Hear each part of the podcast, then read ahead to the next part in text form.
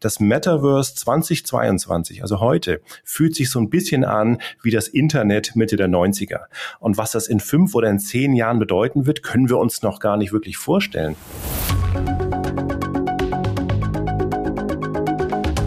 Beck aktuell, der Podcast. Schön, dass Sie bei dieser Folge Beck aktuell, der Podcast, mit dabei sind. Mein Name ist Roland Klaes, ich bin im Verlag CR Beck für das Wirtschaftsrecht verantwortlich und beschäftige mich dort unter anderem mit digitalen Themen wie Legal Tech, Blockchain, Industrie 4.0 und Fintech. Mit meinen beiden Gästen Colin Kroom und Markus Kaulatz möchte ich heute über ein solches digitales Thema sprechen, welches Colin in seinem kürzlich erschienenen Buch wie folgt beschrieben hat. Das Metaverse ist eine dieser bedeutenden Veränderungen, die aktuell auf uns zukommt. Es wird die Art, wie wir die digitale Welt erleben und nutzen, so grundsätzlich verändern wie die Erfindung des Internets vor 30 Jahren. Im Silicon Valley wird es als das Next Big Thing gehandelt, in der Erwartung, dass es in naher Zukunft ebenso wichtig sein wird wie die Erfindung des Internets, des Smartphones oder Social Media. Laut Bloomberg Intelligence könnten die weltweiten Metaverse-Umsatzchancen im Jahr 2024 bei 800 Milliarden Dollar liegen. Dabei liegt das größte Potenzial vor allem im E-Commerce, Gaming, Banking, Live Entertainment und in der Gesundheitsbranche. Die Investmentbank Citi geht sogar noch weiter und schätzt, dass der Metaverse-Markt bis 2030 ein weltweites Volumen von bis zu 13 Billionen US-Dollar haben könnte, mit bis zu 5 Milliarden Nutzern. Erstmal Hallo in die Runde, lieber Colin, lieber Markus. Vielleicht fängst du an, lieber Colin. Ich freue mich dabei zu sein und äh, freue mich auf all deine Fragen. Vielleicht stellst du dich am Anfang kurz vor, Colin. Ja, sehr gerne. Ähm, ja, Colin Crew, mein Name aus München. Ich bin seit 30 äh, Jahren im digitalen Marketing, durfte zehn Jahre für Apple arbeiten und habe mich schon immer mit neuen Entwicklungen beschäftigt. Das war Anfang der 90er das Thema Multimedia. Dann habe ich meine erste Website, ich glaube 94 entwickelt, habe dann eine Agentur gegründet, ähm, habe äh, ja Unternehmen online gebracht. Das Thema Online-Marketing, ganz großes Thema, war dann auch als äh, Social Media losging relativ früh dabei, ähm, durfte nicht nur meine dort reinbringen, sondern auch viel darüber lesen und schreiben und auch Vorträge halten. Und äh, ja, das Thema Metaverse beschäftigt mich seit zwei Jahren, wenn nicht sogar ein bisschen länger. Ich bin auch länger im Gaming-Bereich drin. Also mir ist, sind diese virtuellen Welten nichts Neues. Und äh, ja, es passiert gerade ganz, ganz viel und ich glaube, ich bin relativ nah am Puls, auch wenn ich manchmal sagen muss, ich bin natürlich in einer Bubble, weil ich mich von morgens bis abends mit dem Metaverse beschäftige. Am Puls bist du auch, lieber Markus. Du bist einer der wenigen Anwälte in Deutschland, die wirklich tagtäglich mit diesen digitalen Themen zu tun haben und nahezu ausschließlich mit diesen digitalen Themen zu tun haben. Vermutlich auch schon mit dem Metaverse. Markus, stell dir dich doch bitte kurz vor. Ja, danke, Roland, auch von meiner Seite für die Einladung. Ähm, ich bin Partner bei CMS und beschäftige mich in der Tat mit technischen Innovationen insbesondere alles rund um Krypto und eben auch das Metaverse. Ja, super. Das wollen wir heute ein bisschen vertiefen. Gemeinsam mit euch. Colin wird die technische Seite und vielleicht so die wirtschaftliche Seite ein bisschen beleuchten. Markus wird das natürlich mit den, mit den äh, rechtlichen Themen unterfüttern. Freut mich auf jeden Fall. Ich glaube, das wird ein ganz spannendes Gespräch. Beginnen möchte ich eigentlich mit zwei ganz grundsätzlichen Fragen die wahrscheinlich einige unserer Zuhörer und Zuhörerinnen bereits kennen, äh, andere aber auch noch nicht. Ähm, nämlich mal ganz, ganz grundsätzlich, was ist das Metaverse überhaupt? Was muss man sich darunter vorstellen? Und wie komme ich dort hinein als natürliche Person auf der einen Seite, aber eben auch als Unternehmen oder als Kanzlei? Es soll ja schon Kanzleien geben, die im Metaverse eine Präsenz haben. Colin, vielleicht fängst du mal an und, und gibst uns ein bisschen technischen Hintergrund. Sehr gerne. Was ist das Metaverse? Das Metaverse kann man sagen, ist die nächste Evolutionsstufe des Internets. Ganz wichtig, es wird das Internet nicht ersetzen. Wir haben natürlich nach wie vor Computer, wir werden auch Smartphones haben, aber ähm, es wird eine neue Ebene geben und zwar, ich nenne sie einfach mal die Metaverse-Ebene, die auf dem Internet aufbaut und die es ermöglicht, ähm, einzutauchen in Welten, in das Internet. Also man schaut nicht nur drauf von außen auf einem flachen Bildschirm, wie ja unser Smartphone oder normaler äh, Laptop ist, sondern ich tauche hinein und habe ein ganz besonderes Gefühl dieser Präsenz. Ich habe wirklich das Gefühl, dabei zu sein. Und äh, ich mache das Ganze hauptsächlich durch sogenannte Brillen, VR-Brillen oder AR-Brillen. Das heißt, ich setze diese Brille auf und bei einer Virtual Reality-Brille bin ich wirklich komplett abgekapselt von der Außenwelt. Ich bin nur noch in dieser Welt und äh, kann dort wahnsinnig viele Sachen machen, die wir sicherlich gleich noch besprechen werden. Und dann gibt es äh, die AR-Brillen oder Augmented Reality. Das heißt, das ist eine Brille, da schaue ich durch, ich sehe meine ganz normale Umgebung. Ich habe aber einen digitalen Layer, der sozusagen über meinem Sichtfeld ist.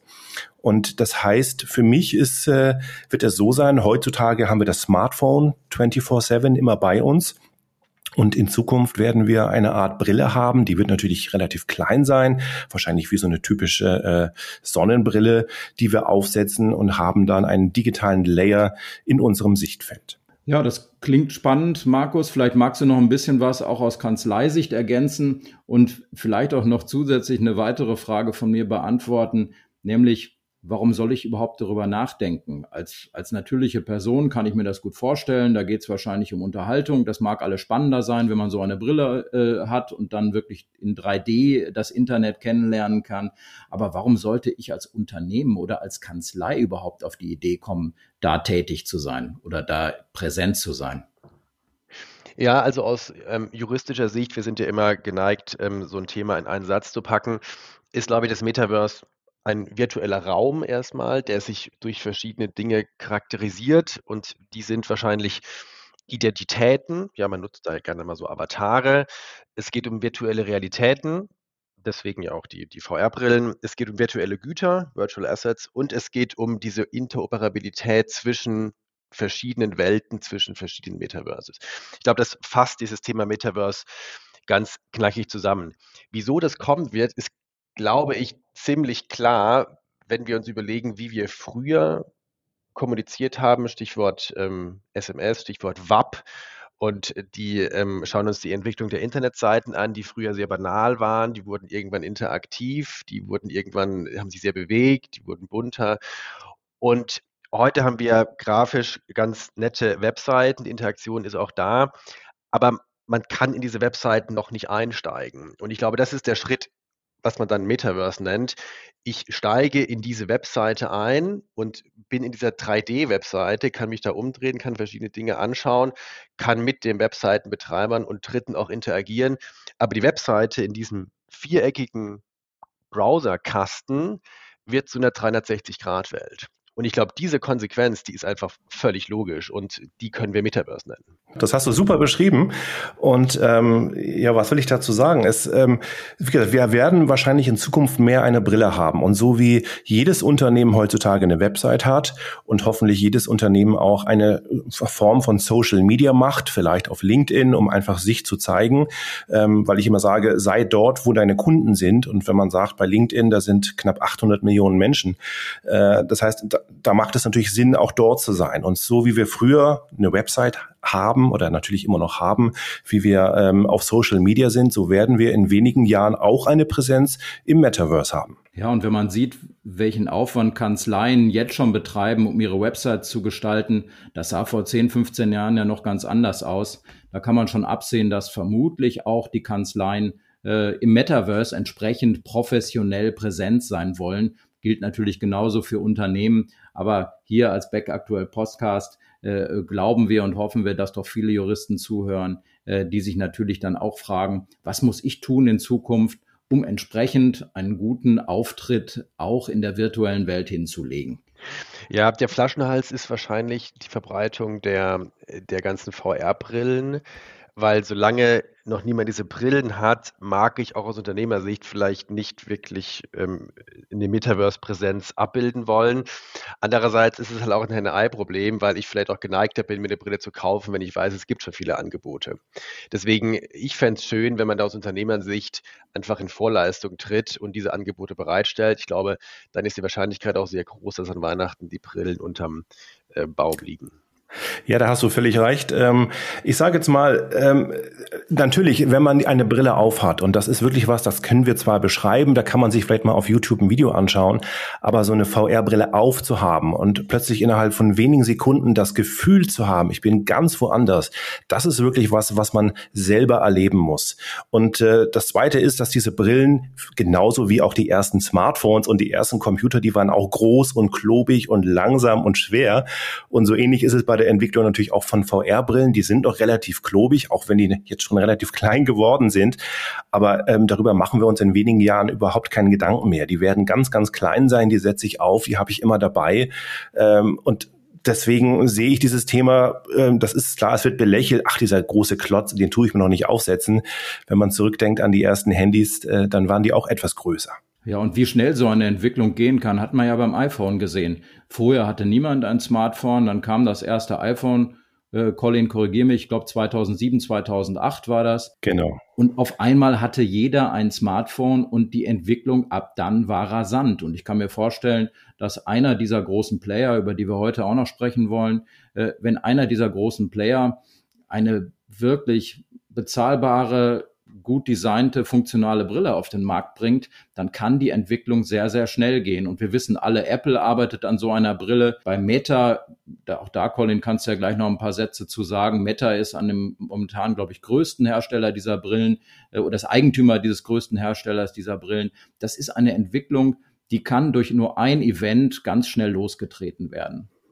Da hast du völlig recht. Und wenn ich jetzt mal überlege, das iPhone ist, ist ziemlich genau 15 Jahre alt. Ähm, und ich selber persönlich war sogar in San Francisco, als Steve Jobs das iPhone aus der Hosentasche gezogen hat. Und das war natürlich ein cooler Moment. Aber damals, zu dem damaligen Zeitpunkt, war es im Grunde genommen einfach nur ein iPod, der ein bisschen Internet konnte ähm, und ähm, ja, und der ein Touchscreen hatte. Aber niemals hätte man damals wissen oder ahnen können, wie wichtig dieses Gerät wird und wie wir das einsetzen, in welcher Art und Weise. Und deswegen sage ich ganz oft auch immer, das Metaverse 2022, also heute, fühlt sich so ein bisschen an wie das Internet Mitte der 90er, wo wir auch gesagt haben, ah, da hatten wir CD-ROMs, die mussten wir reinschieben und dann hatten wir so ein langsames Internet mit Modem, das war alles noch ein bisschen pixelig. Und äh, genau so fühlt sich das im Metaverse an. Wir stehen am Anfang und was das in fünf oder in zehn Jahren bedeuten wird, können wir uns noch gar nicht wirklich vorstellen. Und äh, das iPhone ist jetzt 15 Jahre, aber dank der exponentiellen, des expon exponentiellen Wachstums ähm, wird es nicht nochmal 15 Jahre dauern, sondern vielleicht nur fünf bis äh, zehn Jahre liegt ja auch wahrscheinlich an den, an den Playern, die diese Entwicklung massiv vorantreiben. Allen voran eben früher Facebook, jetzt Meta, hat sich in Meta umbenannt, um genau diese Entwicklung eben auch voranzutreiben. Da hört man vielfach äh, in der öffentlichen Diskussion, warnt man davor und es scheint immer so ein bisschen der, der, der Verdacht durch oder äh, der Irrglaube durch, dass das Metaverse Mark Zuckerberg gehört. Das ist nicht der Fall, Colin, aber vielleicht erzählst du noch mal ein bisschen was über die Rolle von Mark Zuckerberg und von Meta in dieser ganzen Metaverse-Umgebung. Ja, ähm, Facebook hat sich ja umbenannt im Oktober letzten Jahres und wie du schon gesagt hast, viele dachten, ach, das macht er einfach nur, um abzulenken von den vielen, vielen Problemen, die er hat, weil ähm, was, man muss sich das mal vorstellen, ähm, Facebook oder Meta heutzutage ähm, hat dreieinhalb Milliarden Menschen, die ihre Services nutzen. Dazu gehört natürlich Facebook, Instagram, WhatsApp und der Messenger. Aber Mark Zuckerberg ähm, beschäftigt sich schon sehr lange mit dieser ganzen VR-AR-Thematik. Er hat nämlich eine Firma gekauft, die nennt sich Oculus. Äh, das ist acht Jahre her. Er hat, glaube ich, damals zwei Milliarden Dollar bezahlt. Und diese Firma Oculus hat ähm, oder baut Brillen, macht aber nicht nur die Hardware, sondern auch die Software, also ähnlich wie Apple. Das heißt, es ist ein eng verknüpftes Ökosystem, auch mit dem äh, Online-Store, mit dem App Store, wo man sich entsprechende Apps runterladen kann, Experiences in seiner Brille. Und äh, Mittlerweile ist Meta Marktführer, was diese VR AR Glasses anbelangt und sind da ganz, ganz weit vorne. Und es ist weit mehr als nur abzulenken von den Problemen, die es natürlich bei Social Media gibt, sondern er sieht die Zukunft in Metaverse und hat deswegen seine Firma auch in Meta umbenannt. Aber ganz wichtig, das Metaverse gehört nicht Mark Zuckerberg, genauso wenig wie das Internet Google gehört oder Amazon. Und dazu kommt ja noch, es gibt ja auch unabhängig von der Diskussion um, um Meta nicht nur ein Metaverse. Es gibt ja heutzutage schon ganz verschiedene Anbieter, sei es jetzt im Kryptobereich, sei es außerhalb des Kryptobereiches, die ihre virtuellen Welten darstellen. Alle kann man irgendwie unter dem Begriff Metaverse subsumieren und es mag sicher auch mal irgendwann Schnittstellen geben zwischen diesen verschiedenen Welten, aber richtig das das Metaverse ähm, gibt es nicht, so wie es halt auch nicht die Webseite gibt. Ganz genau. Ich sage auch immer, also ich sage im Grunde genommen auch in meinem Buch oder meinen Vorträgen, eigentlich gibt es nur ein Metaverse, so wie es auch nur ein Internet gibt. Aber es gibt im Internet Millionen, wenn nicht sogar Milliarden an Websites. Und so wird es im Metaverse auch äh, unendlich viele, ich, vielleicht nenne ich sie virtuelle Welten geben. Jedes Unternehmen kann eine virtuelle Welt bauen. Oder ich bin auf einer Plattform, so wie ich heute, sage ich mal, WordPress benutze, so werde ich in Zukunft ein anderes Tool benutzen. Und wie es auch immer äh, am Anfang ist. Am Anfang ist es ein bisschen schwieriger, das Ganze zu bauen, so wie es Mitte der 90er schwierig war, eine, eine Website zu bauen. Heutzutage habe ich Baukästen, wo ich Dinge zusammenklicke und dann habe ich eine Website, mehr oder weniger. Und so wird es im Metaverse auch sein, dass es dort immer mehr Plattformen gibt und Baukästen. Ähm, und das ist natürlich auch ein Vorteil von Meta oder Facebook, weil er hat bereits dreieinhalb Milliarden Menschen, die dieses äh, die Ökosystem nutzen. Das heißt, er wird sich hier wahrscheinlich auch relativ leicht tun, äh, einen gewissen Prozentsatz der Menschen rüberzuziehen in seine eigene Welt. Und die Welt von Meta äh, nennt sich Horizon. Also das Metaverse, das interne, die virtuelle Welt nennt sich Horizon. Für uns Juristen da spielt die Sprache und die Schrift ja eine große Rolle. Wir, arbeiten, wir alle arbeiten vermutlich am meisten mit den Programmen von Microsoft, eben mit, mit, äh, mit Word insbesondere. Und deswegen hat mich eine Nachricht in den letzten, vor einigen Tagen aufmerken lassen, nämlich, dass äh, Meta und Microsoft eine weitreichende Kooperation verkündet haben und dort eben dann äh, publik gemacht haben, dass sowohl Teams als auch Windows mit all seinen Anwendungen ins Metaverse kommen sollen. Ich meine, dadurch wird sich unser Arbeitsleben ja vermutlich sehr verändern. Was bedeutet denn das aus, aus eurer Sicht tatsächlich? Und äh, Markus, die Frage ist natürlich in erster Linie an dich gerichtet. Was bedeutet das rechtlich für uns? Ich kann ja mal anfangen mit dem, ähm, mit meiner Sicht aufs Tatsächliche. Ich glaube, dass diese Interaktion, die wir jetzt schon gewonnen haben in den letzten Jahren über Teams, dass sich die ganz massiv erweitern wird, indem wir halt virtueller zusammenrücken und auch in, in, in, in 3D zusammenrücken. Und deswegen können wir, glaube ich, auch einfach besser zusammenarbeiten. Das mag teilweise auch eine Spielerei sein, aber ich glaube, es macht die Zusammenarbeit schon einfacher, so wie die Zusammenarbeit ja auch einfacher wird, wenn ich die Kamera ähm, bei Teams oder Zoom anhabe. Ja, und ich glaube, es wird bei einer, bei einer 3D-Brille dann die Sache nochmal persönlicher machen. Ähm, aus rechtlicher Sicht ähm, ist natürlich ein großes Thema, Metaverse und Recht. Ähm, ich glaube, zunächst muss man sich klar machen, das Metaverse ist erstmal kein keine neue Rechtsordnung, in der es keine Gesetze gibt und in der ich tun und lassen kann, was ich will, sondern das Metaverse findet hier und jetzt statt und natürlich gelten darauf auch ähm, Gesetze, die wir heute auch schon kennen. Wir müssen uns eben nur fragen, welche Gesetze sind das und wie muss ich sie auslegen? Wie kann ich ähm, rechtmäßig im Unternehmen das Metaverse nutzen? Da mag Datenschutz sicher nicht eine ganz, ganz große Rolle spielen, aber auch Themen wie Arbeitsrecht, ähm, Arbeitssicherheit, gerade bei der Nutzung von den VR-Brillen, äh, spielt das sicher auch eine Rolle und da wird man in den nächsten Monaten mehr reinkommen und sich auch mehr praktisch damit auseinandersetzen müssen. Ja, und äh, also vielleicht ein wichtiger Aspekt nochmal zu der Kooperation, die jetzt Microsoft mit äh, Meta hat, ist die, dass äh, Microsoft selbst schon viele, viele Jahre an Metaverse-Themen arbeitet. Sie haben eine eigene Brille schon seit einigen Jahren, die sogenannte HoloLens. Das ist eine Mixed Reality oder AR-Brille, wo ich also durchschauen kann. Ähm, und die wird hauptsächlich im Industriebereich eingesetzt. Ähm, allerdings hat der Chefentwickler äh, von dieser Brille hat äh, das Unternehmen verlassen. Ich glaube, die Abteilung hat sich sogar aufgelöst. Und deswegen äh, hatte Microsoft natürlich die Herausforderung, auch jemanden zu finden, mit dem er kooperieren kann, der dieses Ökosystem und diese Brillen baut. Es gab also, oder es wird ein, geben eine Erweiterung der aktuellen Teams-Version, Teams Mesh, wo ich also auch mit einer VR- oder AR-Brille reingehen kann. Und ähm, genau, was sie vorhaben, was Microsoft vorhat, ist wirklich, dass sie ihre Office-Suite, also Word, Excel, PowerPoint, natürlich die Mail-Geschichten, aber auch Teams, ähm, ins Metaverse bringt und zwar in das Horizon von Meta. Und äh, die Business-Umgebung nennt sich Horizon Workrooms. Das ist, kann man sich vorstellen, wie ein, ein, ein Teams-Meeting, nur dass man dort wirklich an einem virtuellen Tisch sitzt. Die, die die Brille aufhaben, die sind wirklich als Avatare da, die, die sich hinzuschalten, sind ganz normal zweidimensional auf einem Bildschirm. Und man hat das Gefühl, wenn man dort wirklich zusammen ist, als wenn die Kollegen um einen herum sitzen. Das heißt, wenn links jemand redet, dann höre ich das links. Wenn jemand rechts ist, rechts. Also ich habe nicht nur das visuelle Erlebnis, sondern auch das auditive, man nennt das Spatial Audio oder Surround Sound, was ich dort drin habe. Und äh, ja, Microsoft bringt all seine Services dort hinein. Und das spricht aber natürlich auch wiederum für die Plattform von Meta, weil ähm, dann kann ich wirklich ähm, darin arbeiten. Übrigens mein Bildschirm, den ich normalerweise natürlich nach wie vor habe, auf dem, äh, der ist dann in, in diesem Horizon Workgroups drin. Das heißt, ich sehe meine Dokumente so, wie ich sie jetzt auch ganz normal auf meinem Bildschirm sehe. Ja, das klingt wirklich nach Zukunftsmusik, aber wenn man sich überlegt, äh, wie wir noch vor fünf Jahren gearbeitet haben, da gab es bei vielen noch, noch äh, kaum die Möglichkeit, eben auch Videokonferenzen abzuhalten. Das hat sich nach der Pandemie natürlich sehr verändert. Da haben, glaube ich, viele Unternehmen eine rasante Entwicklung äh, hingelegt.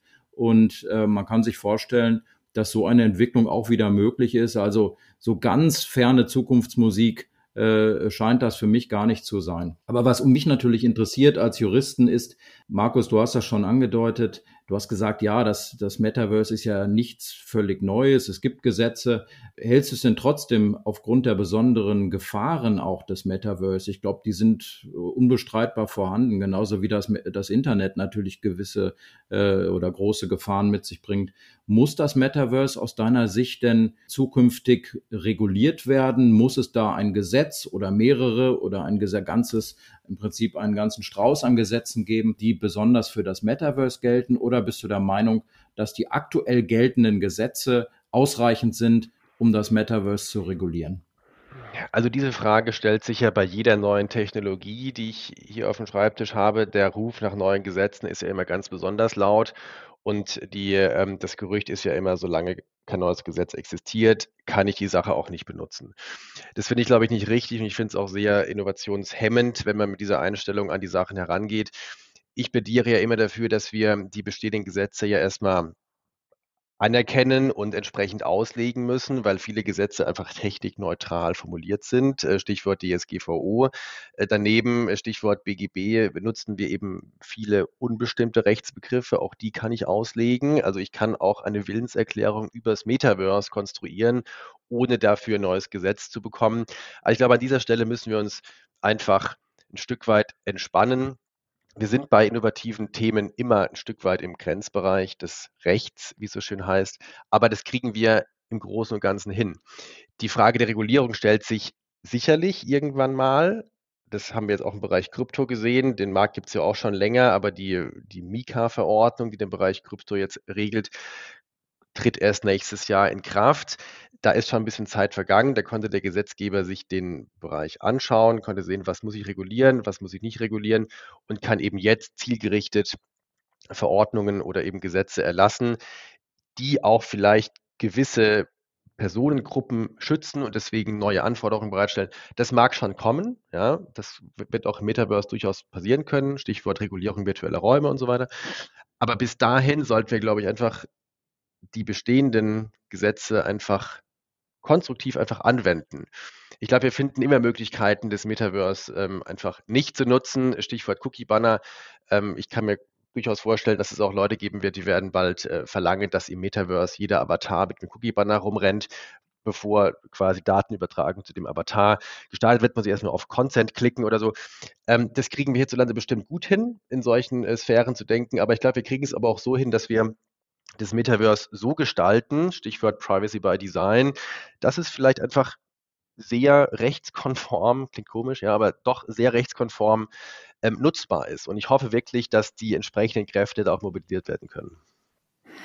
Ja, wir haben natürlich grundsätzlich das Thema. Es ist eine neue Technologie und so wie jede neue Technologie bietet die natürlich auch äh, viele Herausforderungen, über die wir sicherlich auch sprechen können. Das ist das Thema Datenschutz. Ähm, aber ich sage jetzt mal allein schon technologisch. Ähm, wir werden eine, einen digitalen Twin haben, einen digitalen Zwilling, unseren Avatar, mit dem wir rumlaufen. Der schaut heutzutage noch eher aus wie aus einem Comic. Ähm, aber es gibt natürlich jetzt auch schon die ersten Ansätze, wo der total fotorealistisch ist. Das heißt, ich treffe vielleicht virtuell auf irgendwelche anderen Personen, die aussehen wie jemand völlig anders und anderes und man kann es nicht unterscheiden. Das heißt, dieses Thema natürlich ähm, äh, auch mit Deepfakes ist das, was ich sehe, wirklich das, was es gibt. Äh, das haben wir bei Bildern so, das haben wir mittlerweile bei Videos so, bei der Stimme ist es genauso, dass ich Dinge 100 Prozent imitieren kann. Und das ist sicherlich ein Thema, wo man auch schauen muss, wie kann man das regulieren. Und nur ein Beispiel, die neue Brille von Meta, die Meta Quest Pro, hat nicht nur zehn Kameras insgesamt, die also nach außen filmen, um auch diesen Durchsichtigkeitseffekt zu haben, sondern die Hand hat auch ähm, zwei, drei Kameras, die nach innen gehen. Einerseits, um die Augen zu tracken, so dass der Avatar auch genau dort hinschaut, wie ich selber hinschaue. Gleichzeitig auch, dass er meine Gesichtszüge, meine Expressions im Grunde genommen aufnimmt so dass wenn ich lächel oder komisch gucke, dass mein Avatar 100% eins zu eins genauso aussieht und äh, so eine Gestik hat wie ich. Und wenn man das mal weiterdenkt, sind das natürlich viele Dinge, wo man sich sagen muss, hu, okay, was heißt denn das, wenn plötzlich auch diese Daten äh, aufgenommen werden? Das heißt denn das für Unternehmen wie jetzt Meta oder auch Google, wo man sagt, die verdienen ihr Geld ja eigentlich durch Werbung.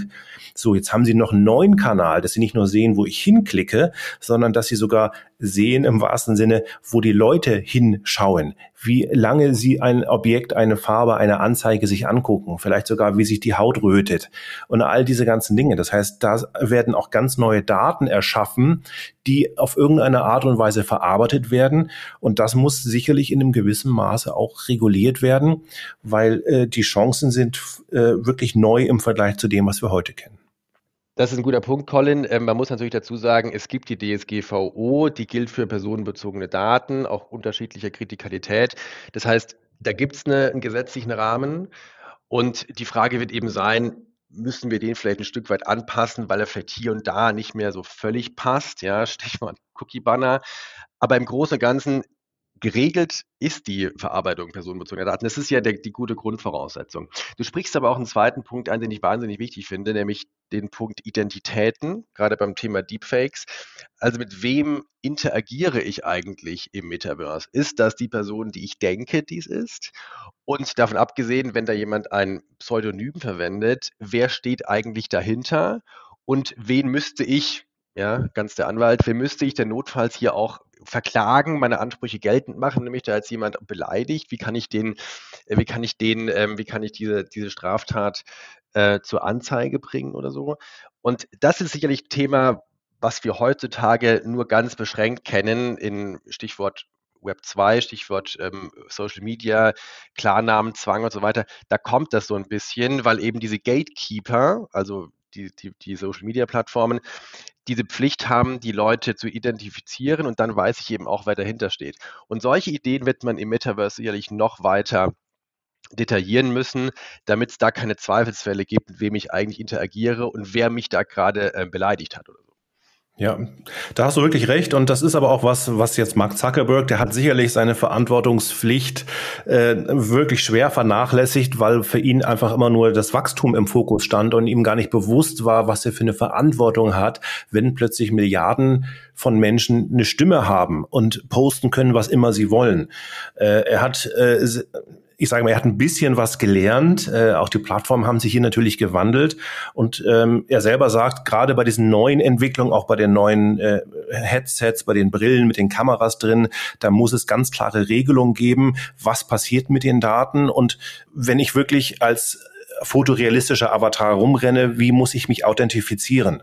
Vielleicht wirklich sogar mit Ausweis und mit, mit verschiedenen anderen Dingen, so wie es jetzt vielleicht Elon Musk gemacht mit Twitter, dass er sagt, jeder, der so ein, eine blaue Checkbox als verifiziertes Profil haben äh, muss, der muss auch einfach was zahlen, ähm, was dann wiederum mit einer Kreditkarte hinterlegt ist und auf alle Fälle sicherer ist, als einfach äh, innerhalb von Sekunden einen neuen Account aufzumachen. Also da sind viele Dinge, die einfach geklärt werden müssen. Und die Frage ist ja auch, wollen wir das nicht auch gesellschaftlich? Also fernab vom juristischen will ich nicht auch, dass ich im Metaverse weiß, wer dahinter steht, gerade im Falle von Deepfakes. Äh, wir wissen ja, was da mittlerweile technisch möglich ist. Ich glaube, es würde bei allen, bei uns allen ein Unbehagen hervorrufen, wenn gegenüber ich das Gesicht von Colin sehe. Dabei ist es der Roland Claes, der gerade spricht. Ja. Absolut. Und ich sage jetzt mal, es ist halt leider so, ähm, es gibt auf der Welt böse Menschen. Diese bösen Menschen sind auch im Internet und genau diese werden natürlich auch im Metaverse sein und versuchen dort irgendwas, äh, einen Kuchen abzuschneiden von den ganzen Dingen. Ja, also spannendes Thema. Es wird sicherlich nicht die letzte Folge sein, die wir über das Thema Metaverse machen. Und ich glaube, es ist heute klar geworden, das Metaverse ist Realität, das Metaverse wird kommen. Ich denke, das ist vielen noch gar nicht so klar.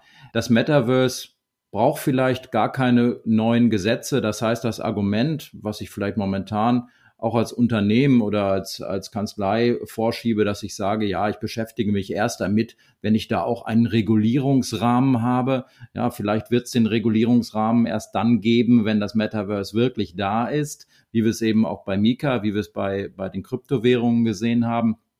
Also ich glaube tatsächlich, dass man als Unternehmen oder Kanzlei sich das Thema wirklich anschauen sollte. Es wird uns alle, wird uns alle in Zukunft äh, beschäftigen, auch unsere, unsere Arbeitsgewohnheiten verändern vermutlich. Und deswegen würde ich gerne mit euch beiden noch äh, zum Abschluss einen gemeinsamen Blick in, in die virtuelle Glaskugel werfen. Wann werden wir denn alle mit, mit unseren VR oder sonstigen Brillen, wie auch immer sie dann heißen, äh, am Schreibtisch sitzen, äh, und gemeinsam dann Besprechungen in virtuellen äh, Meetingrooms abhalten, wo wir dann fotorealistische Avatare uns gegenüber sehen und uns gemeinsam Dokumente ansehen, vielleicht sogar im Prinzip austauschen. Äh, wann wird das der Fall sein, eurer Meinung nach? Also wir stehen äh, noch relativ am Anfang. Ich würde sagen, es dauert noch ein paar Jahre. Natürlich, die Geräte werden immer günstiger. Also wenn so eine Brille vor wenigen Jahren noch ein bis zwei, 3.000 Dollar gekostet hat, so kostet die aktuelle ähm, Meta-Brille gerade mal 450 Euro. Ich denke mir, es wird einen riesengroßen ja hoffentlich Durchbruch geben, wenn Apple seine Apple Glass oder wie es immer sie heißen wird, rausbringen wird. Weil Apple es ja immer ganz gut geschafft hat in der Vergangenheit, wenn sie eine neue Technologie haben, dass sie das, äh, dass sie leicht ist, dass sie äh, ja leicht zu benutzen ist und äh, dass, dass Apple in dem Fall auch den, den Nerv der Zeit trifft. Ähm, also ich denke daran, wenn Apple wahrscheinlich Mitte, Anfang Mitte 2023 äh, sein eigenes Produkt rausbringt, dann wird es sehr, sehr interessant, sehr spannend. Und dann dauert es vielleicht ein, zwei, drei Jahre, bis es dann wirklich ausgereift ist. Und dann kann es sich zum Mainstream entwickeln, so wie das Smartphone. Und das, denke ich mir, dauert fünf Jahre vielleicht. Das denke ich ehrlicherweise auch. Ich glaube, im Privaten kommt es dann so peu à peu, weil auch die Spiele ja damit gespielt werden können und so. Danach kommt es im, im geschäftlichen Kontext, weil wir dann eben unsere Meetings auch einfach ein Stück weit virtuell ähm, stattfinden lassen. Das finde ich fünf Jahre auch sehr realistisch. Bis wir dann vielleicht auch Gerichtsverhandlungen im Metaverse abhalten, da würde ich eher noch eine Null hinten dran bauen. Du meinst 50 ja. Jahre? Ja, ich meine, schau es dir an, Ja, ja. Also es ist super spannend. Was wir heute gar nicht so besprochen haben, sind die Einsatzgebiete. Die gehen natürlich äh, auch jetzt aus, äh, weit, sind weit mehr als das Thema Gaming und nur Meetings. Äh, da können wir gerne noch mal eine zweite Podcast-Folge machen, wo wir wirklich auch noch mal in die Praxis gehen und sagen, wo kann ich dieses Metaverse eigentlich in welchen Art und Weisen einsetzen? Weil das sicherlich auch super spannend ist. Ja, sehr gerne. Also das Angebot nehme ich gerne an. Ich glaube, wir können wirklich bald wieder eine Folge machen. Das wird unsere Zuhörerinnen und Zuhörer vermutlich wirklich interessieren. Ja, vielen Dank auch an Sie, liebe Zuhörerinnen, liebe Zuhörer, dass Sie bei uns heute im Podcast zu Gast waren. Wenn Ihnen diese Folge gefallen hat, geben Sie uns doch bitte eine positive Bewertung und abonnieren Sie den Podcast am besten gleich, wo immer Sie ihn hören. Dann sind Sie automatisch wieder mit dabei, wenn es heißt Back aktuell der Podcast.